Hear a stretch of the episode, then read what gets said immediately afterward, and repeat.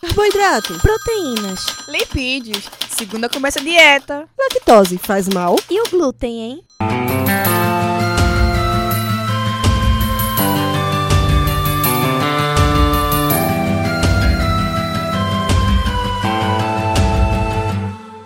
Começa agora mais um Alimenta Cast.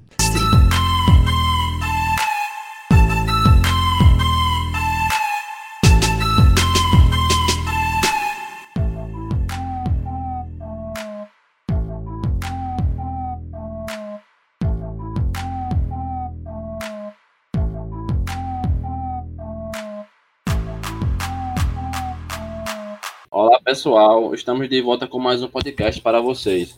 E hoje a nossa convidada é a querida professora Ana Cláudia Silva de Lima, enfermeira, especialista em docência na saúde pela UFRGS, doutora em enfermagem pelo programa de pós-graduação em enfermagem da UFPE, em linha de pesquisa em educação e saúde, é docente do curso de graduação em enfermagem na Universidade Federal de Pernambuco, campus Vitória de Santo Antão, integra o grupo de pesquisa Redes Integradas em Saúde, Acesso, Gestão do Trabalho e da Educação, integra a Rede Brasileira de Educação e Trabalho Interprofissional em Saúde, coordena o PET Saúde e Interprofissionalidade UFPE-CAV, tem como linha de pesquisa a Formação Superior em Saúde, Educação e Trabalho Interprofissional, Educação Popular em Saúde, Gêneros e Masculinidades. Eu sou Eduardo Ferreira. Eu sou Paulo Henrique. Seja bem-vindo ao nosso AlimentaCast, programa vinculado ao Container Saúde do Centro Acadêmico de Vitória de Santo Antão.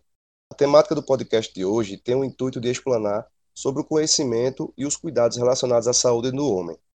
Tema importantíssimo. Sabe-se que no mês de novembro é dedicado à saúde do homem, no Brasil e em todo o mundo. Novembro tornou-se um mês simbólico para a saúde do homem, graças a um conjunto de iniciativas que ficou conhecido como Novembro Azul. Este movimento surgiu em 2003, na Austrália. Desde então, várias estratégias de conscientização sobre a importância da prevenção e diagnóstico precoce de doenças mais prevalentes que atingem a população masculina são realizadas por diversas instituições. Para darmos início ao nosso bate-papo, sabemos que as doenças mais prevalentes que levam a óbitos ou até complicações na saúde do homem são um problema de saúde pública. Nesse sentido, o Ministério da Saúde brasileiro faz algo a respeito? Como seria essa abordagem? Olá, então, Eduardo e Paulo Henrique. Primeiramente, queria agradecer à equipe do AlimentaCast pelo convite. É um prazer estar aqui com vocês conversando sobre a saúde do homem, né, nesse início de novembro, mês que representa né, a saúde dos homens, onde é colocado em foco né, o cuidado com os homens. Veja, a saúde do homem, ela de forma institucionalizada pelo Ministério da Saúde e, consequentemente, pelas secretarias estaduais e municipais de saúde, é, iniciou em 2009, né, com a Política Nacional de Atenção Integral à Saúde do Homem. E dessa forma que o Ministério da Saúde passou, né, então, a iniciar as ações voltadas para a saúde dos homens. É, a política ela engloba uma faixa etária bem específica da, da população masculina, em torno de 20 a 59 anos.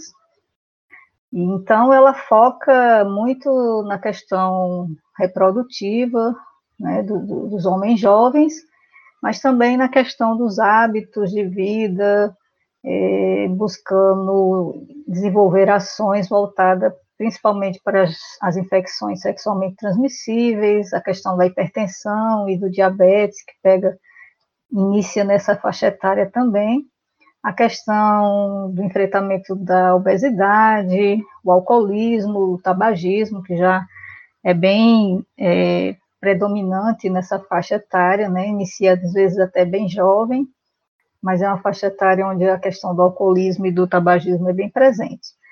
É, a política ela, ela busca melhorar o acesso dos homens ao serviço de saúde, né, que a gente sabe muito bem que, que o homem não gosta de ir para serviço de saúde, não busca os cuidados, em, a não ser quando está né, doente, mas de prevenção ele não tem. Então, a, as unidades buscam né, tornar unidades, os serviços de saúde mais atrativos para os homens, fazer com que os profissionais estejam capacitados para receber esse homem no serviço de saúde, que geralmente é um serviço que está sempre com, com mais mulheres, crianças, né? Às vezes o homem não se sente à vontade de estar nesse, no serviço, porque ele tem uma cara muito ainda feminina, né?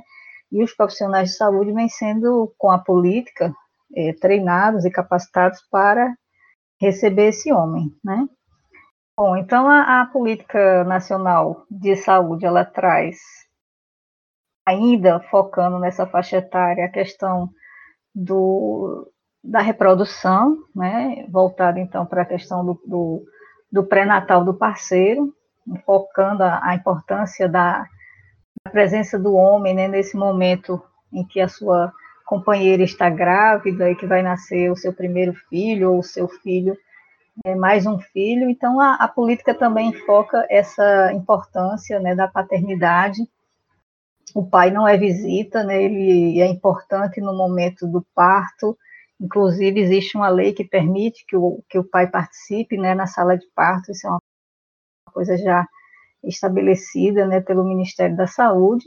E Durante o pré-natal do parceiro, a gente consegue, nas unidades de saúde, fazer um mini check-up, né? Verifica a pressão, a glicemia, o peso, atualiza o cartão de vacina desse homem, solicita alguns exames básicos e fica acompanhando. Então, quando a mulher volta para uma nova consulta e esse homem consegue vir também, a gente vai conseguindo dar essa organizada, digamos assim, né, na sua no seu histórico de saúde. Além disso, a questão da, da licença paternidade, né, que os homens têm direito, na maioria das empresas, a ter pelo menos sete dias de licença paternidade, em algumas consegue até 30 dias. Então, a, a política hoje de saúde do homem busca dar essa, vamos dizer, esse, esse, esse aparato para que o homem possa é, se cuidar melhor, ter maior, melhor acesso à saúde e busque também estar nesse momento presente com suas companheiras e o nascimento do, dos filhos.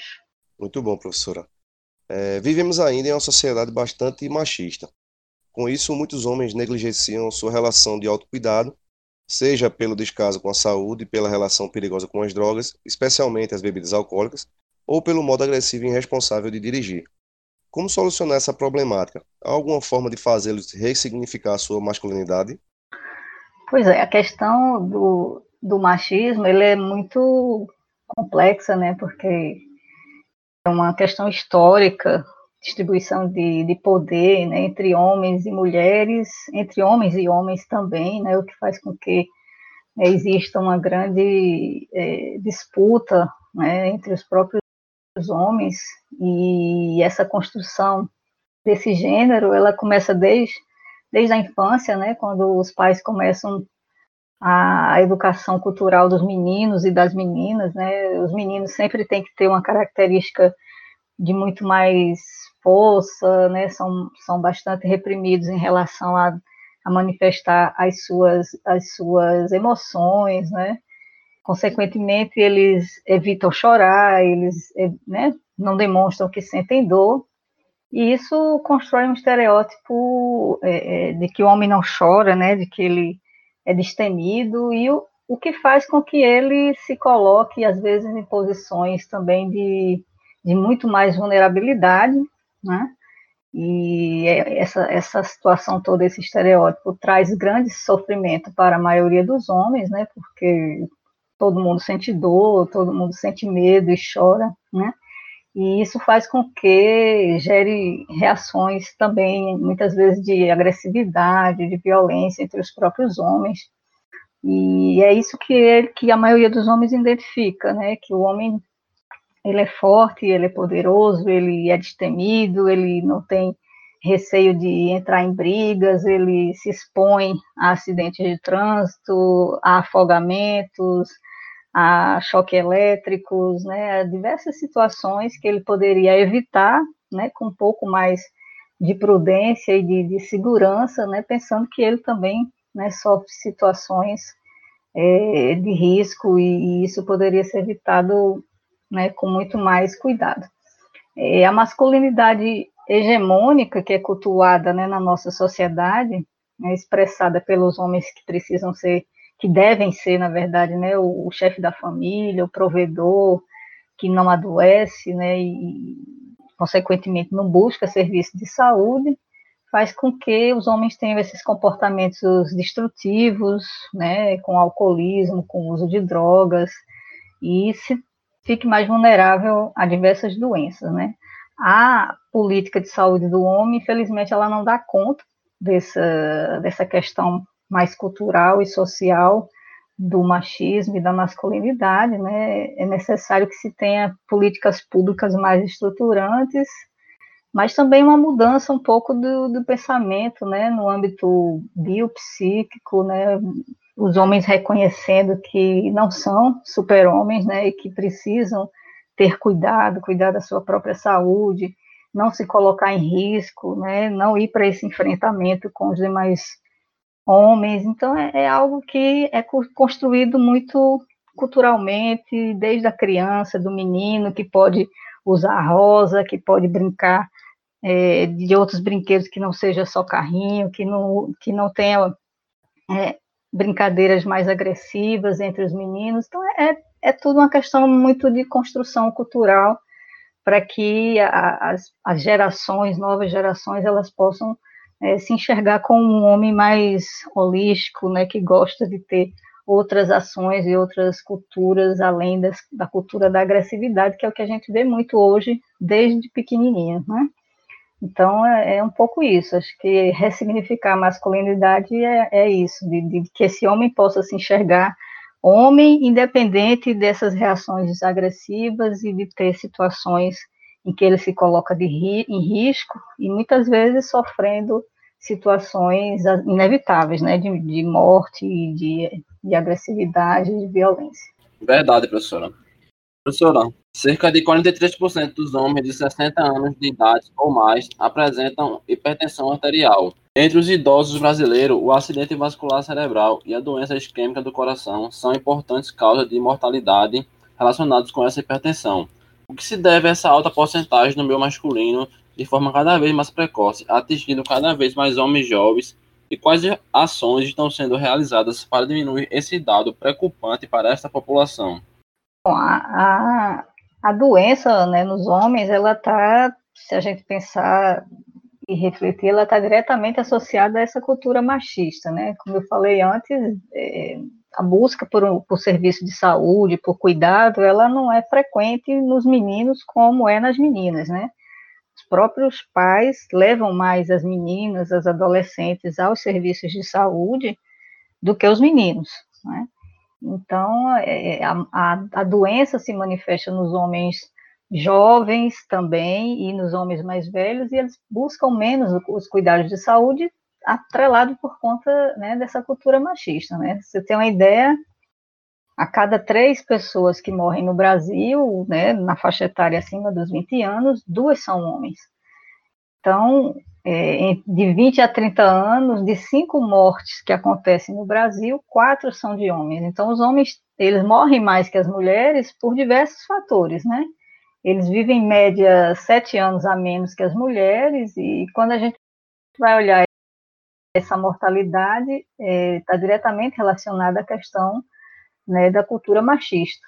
E na faixa etária dos 40 anos, por exemplo, as causas externas, que são né, a questão das violências, entre elas, é, a primeira é o homicídio, é a primeira causa de morte entre os homens. Então, a questão das brigas, dos enfrentamentos, né, das guerras, das guerras de gangues, por exemplo, entre homens, principalmente nas periferias, ou a morte ocasionada por questão das violências e do enfrentamento com a, com a polícia acontece principalmente nessa faixa etária e o homicídio é a primeira causa de morte, né?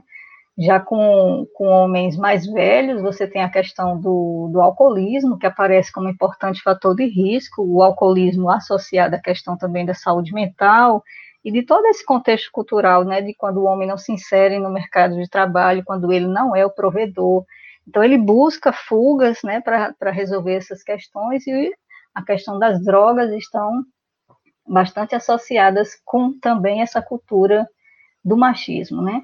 E as doenças do aparelho circulatório, né, que aparece também na, nessa faixa etária, estão associadas aos hábitos de vida, ou seja, o homem não se alimenta de forma saudável, né, come sem nenhum controle acaba desenvolvendo mais doenças circulatórias também, né, está intimamente ligada com esses hábitos de vida e alimentação desregrada, falta de exercício físico regular, né, que a gente vê muitos homens praticando, eles praticam até mais exercício físico que as mulheres, né? mas não é, é um exercício físico regular, não é aquela pelada que ele faz no domingo, dia de quinta-feira, que muitas vezes é, traz mais malefícios do que benefícios, né? porque há muitos homens, inclusive, sedentários. E nos homens a partir dos 60 anos, é, Paulo, o, as doenças circulatórias são as que mais estão presentes, já uma consequência né, da, da, da juventude desregulada, então a hipertensão, o acidente vascular cerebral são as principais causas de óbito nos homens acima de 60 anos.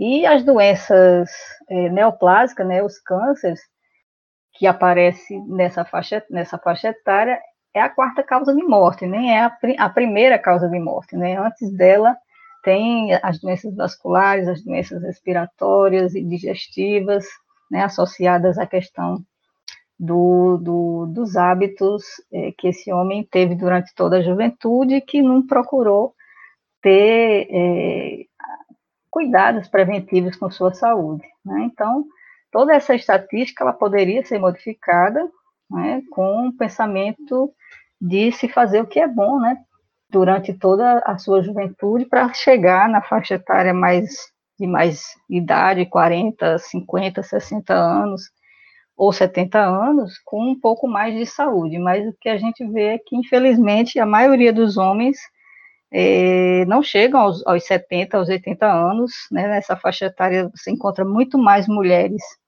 é, vivas do que homens, porque tem toda essa história de, de, de, vida que já levou aí uma boa parte dos homens que não se cuidam. Né? Por isso que é importante que esse mês de novembro a gente possa estar chamando os homens para se cuidar, não só em novembro, mas no ano todo, né? Isso mesmo, professor. Dentro das doenças que aparecem mais frequentes nos homens, é, está o câncer de próstata, sendo que há ainda uma grande barreira de preconceito acerca do exame a ser realizado para a detecção desta doença. Quais orientações devem ser dadas para que haja uma maior aceitação e busca ao exame para o tratamento precoce do câncer de próstata? E como quebrar esse estigma e trazer para o acolhimento os homens que precisam deste cuidado? Bom, é, o câncer de próstata ele é a segunda causa de morte entre os homens com mais de 65 anos, né? Então, é uma doença silenciosa, que leva muito tempo para apresentar os sintomas. E geralmente aparece na terceira idade. Então, os homens jovens, eles não, geralmente não têm, né, não apresentam câncer de próstata, e se tiver a, né, com algum indício de câncer de, de próstata, ele só vai manifestar sintomas já na terceira idade, né? O próprio envelhecimento é, é que traz essas alterações na próstata, né, que é um, um órgão pequeno, né, tem o formato de uma maçã e fica próximo à, à bexiga. Então, ela produz, a próstata é quem produz o líquido seminal, e com o passar dos anos ela cresce, né, ela vai crescendo por conta do próprio envelhecimento do homem, e esse crescimento da próstata leva uma compressão da bexiga, né, e aí o homem tem ou dificuldade de urinar, né, ou fica com vontade de urinar mais vezes. Então, esse, essa, esse sintoma, que é um sintoma característico de uma próstata crescida, precisa ser diagnosticado, né, precisa ser investigado, porque pode ser só é, o envelhecimento da próstata. Né? Então, realmente existe um grande tabu com relação à detecção do câncer de próstata, né, por causa do exame do toque retal, e mais uma vez você tem essa representação da masculinidade hegemônica e heterossexual. Então, o toque retal é algo que os homens eles não não querem se, se dispor né, a esse procedimento e faz com que muitos homens não procurem o cuidado de saúde, né? Porém, a, a, o exame do toque retal ele faz parte de um protocolo de cuidados, né? Antes do, do toque retal tem toda uma, uma, uma, anamnese, né? Feita uma avaliação em relação a esses sintomas, como eu expliquei anteriormente, se ele tem dificuldade de urinar ou vontade de urinar mais vezes, né? Avalia a história familiar, se tem história de câncer de próstata, né? Nos seus antecedentes, nos pais, nos avós porque aí também tem essa história associada, né? Faz exame também de sangue, né, para ver o antígeno prostático, que é o PSA, e, e, com essa avaliação, se for indicativo fazer exames mais invasivos, como o toque retal, uma ultrassom, aí é que se faz, mas não necessariamente é, se faz o toque retal em todo homem que vai fazer uma análise por exemplo, de, de câncer de, de, próstata, né? Assim, uma análise de, de, de como está a sua próstata. E quem vai indicar é o urologista, né? Ou seja, ele vai para uma, uma atenção básica, para um posto de saúde, com as suas queixas, é escutado, é feito toda essa avaliação, e se for necessário, ele é encaminhado ao urologista. Então, é, é um procedimento que é feito de uma forma muito respeitosa e muito tranquila, e, de fato, o que o homem precisa perder é um pouco esse, essa coisa da, da questão da masculinidade e, se importar mais com a sua, a sua vida, né? Então é importante que os homens que estejam nesse perfil familiar e de sintomatologia busquem né, as unidades de saúde para avaliar né, essa, essa, essa sintomatologia e buscar o atendimento o quanto antes. Professora, outra doença importante a ser falada aqui é a respeito do câncer de pênis, que é um tumor maligno localizado no órgão sexual masculino. Este câncer pode ser considerado raro, já que representa cerca de 2% dos cânceres que atingem o homem. É mais frequente em homens acima dos 50 anos de idade, mas pode ocorrer antes desta idade também. Sua frequência é de 3 a 7 casos para cada 100 mil habitantes no Brasil.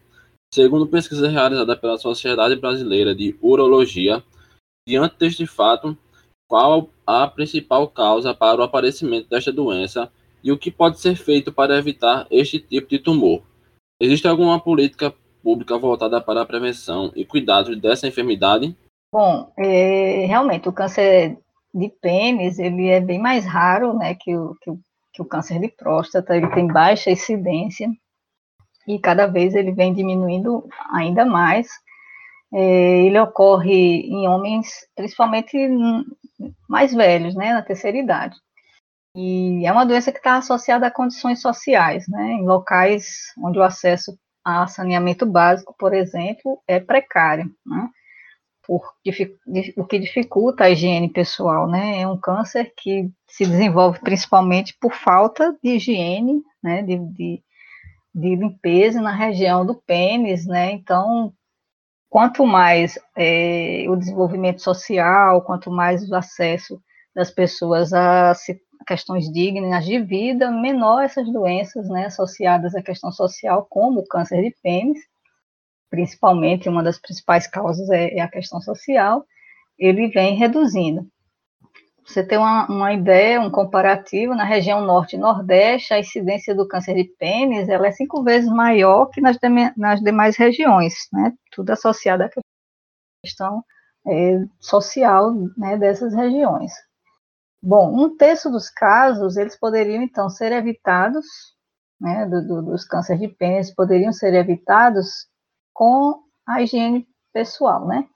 seja, lavar bem o pênis na hora do banho, né, fazer a retração da glande, a limpeza da secreção que geralmente fica nessa região.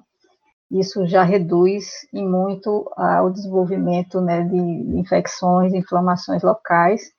E esse cuidado ele deve ser aprendido desde pequeno, né, desde a infância. E é importante que na hora do banho né, as crianças tenham, os meninos tenham essa, essa orientação né, e isso é importante. Agora, obviamente que locais onde o acesso à água é mais precário, né, as condições de higiene elas se tornam mais complicadas, né?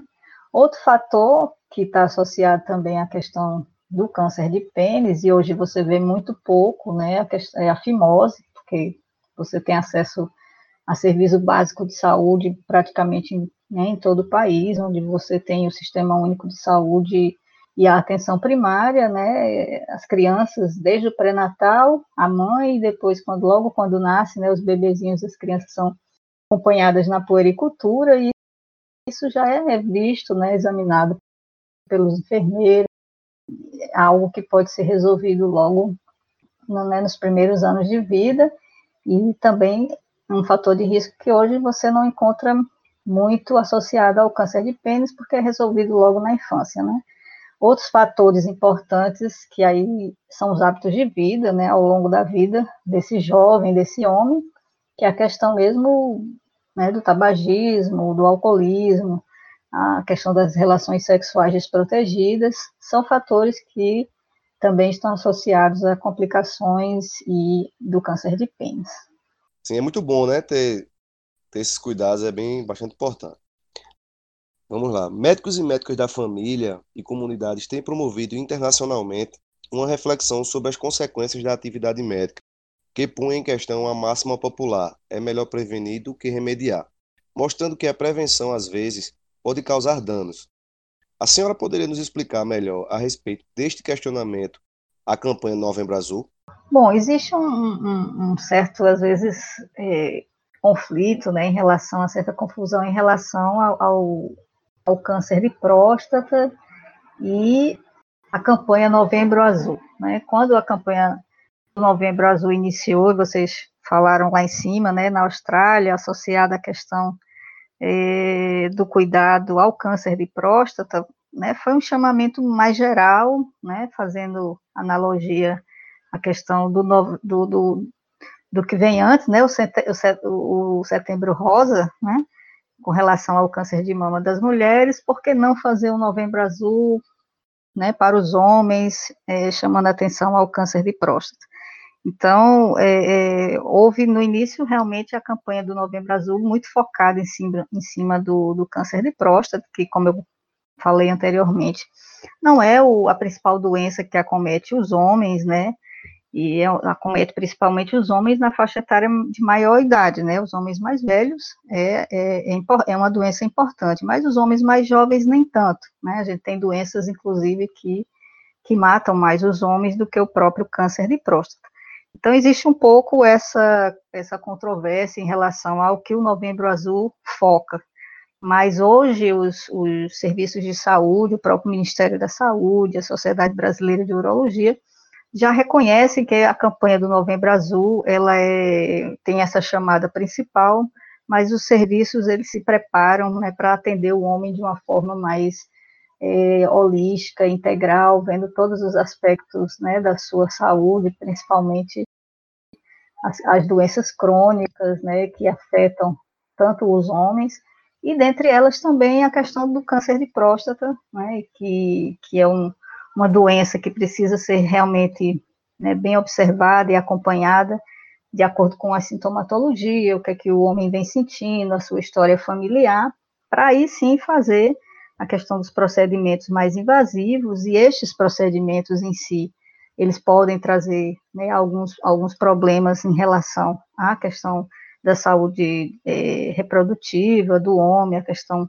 miccional. Então, existe um pouco essa, essa, esse cuidado, né, em relação ao procedimento do câncer de próstata. É um pouco, acho que essa discussão, mas é importante que, que os homens, né, nesse momento que estamos, inclusive agora, né, no mês do Novembro Azul, eles busquem as unidades de saúde que vão estar todas, né, apostos para recebê-los e identificar todas as suas necessidades, não só do câncer de próstata, como eu falei, é bem importante, principalmente nos homens acima de 65 anos, 60 anos, mas ver também a questão do cartão de vacina, a questão da hipertensão, do diabetes, né, trabalhar as doenças sexualmente transmissíveis, então é um momento importante do Novembro Azul, né, de que os homens possam ser vistos de uma forma geral, né, integral, não só o homem heterossexual, mas também o homem, né, o homossexual, o homem trans,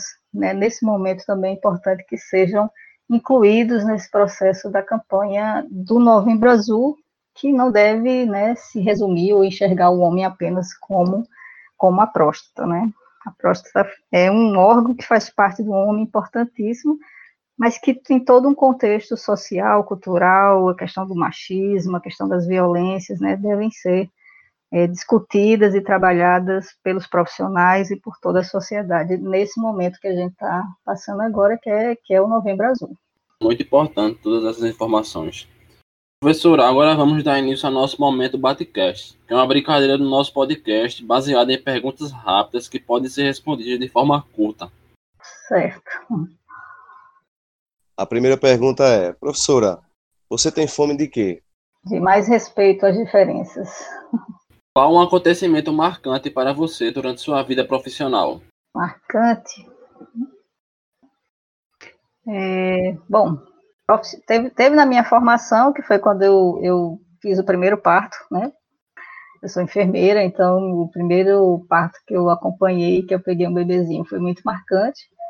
E na minha vida profissional foi quando eu estava numa campanha de filariose no, no Distrito Sanitário 2, aqui em, em, Recife, né, onde a gente conseguiu dar, dar digamos assim, conter, né, reduzir a questão da filariose num dos principais focos né, da doença no Brasil, que, que era aqui no, no Distrito Sanitário 2, ali, Arruda, e Córrego do Deodato. Né. Hoje a doença controlada nesse espaço. Então foi um, foi um momento importante da minha carreira profissional. Se a senhora pudesse deixar um recado para o mundo, o que a senhora diria? Para o mundo, que ele seja paciente. A humanidade vai melhorar, né? E a gente vai conseguir cuidar melhor dos espaços e do, dos ambientes, né? A gente está vendo aí o, a questão ambiental muito desrespeitada, né? E o mundo sofrendo bastante. Então, acho que é pedir paciência. Eu acho que os a gente vai estar tá passando por transições e essa humanidade, né, os homens, os seres humanos, eles vão melhorar. Queremos agradecer a presença da nossa querida convidada que norteara esse podcast tão valioso. E também queremos agradecer a você que nos escuta. Se cuide. E homens, protejam sua saúde. Siga-nos nas redes sociais, arroba alimentacast, arroba Saúde. Até o próximo AlimentaCast. Alimenta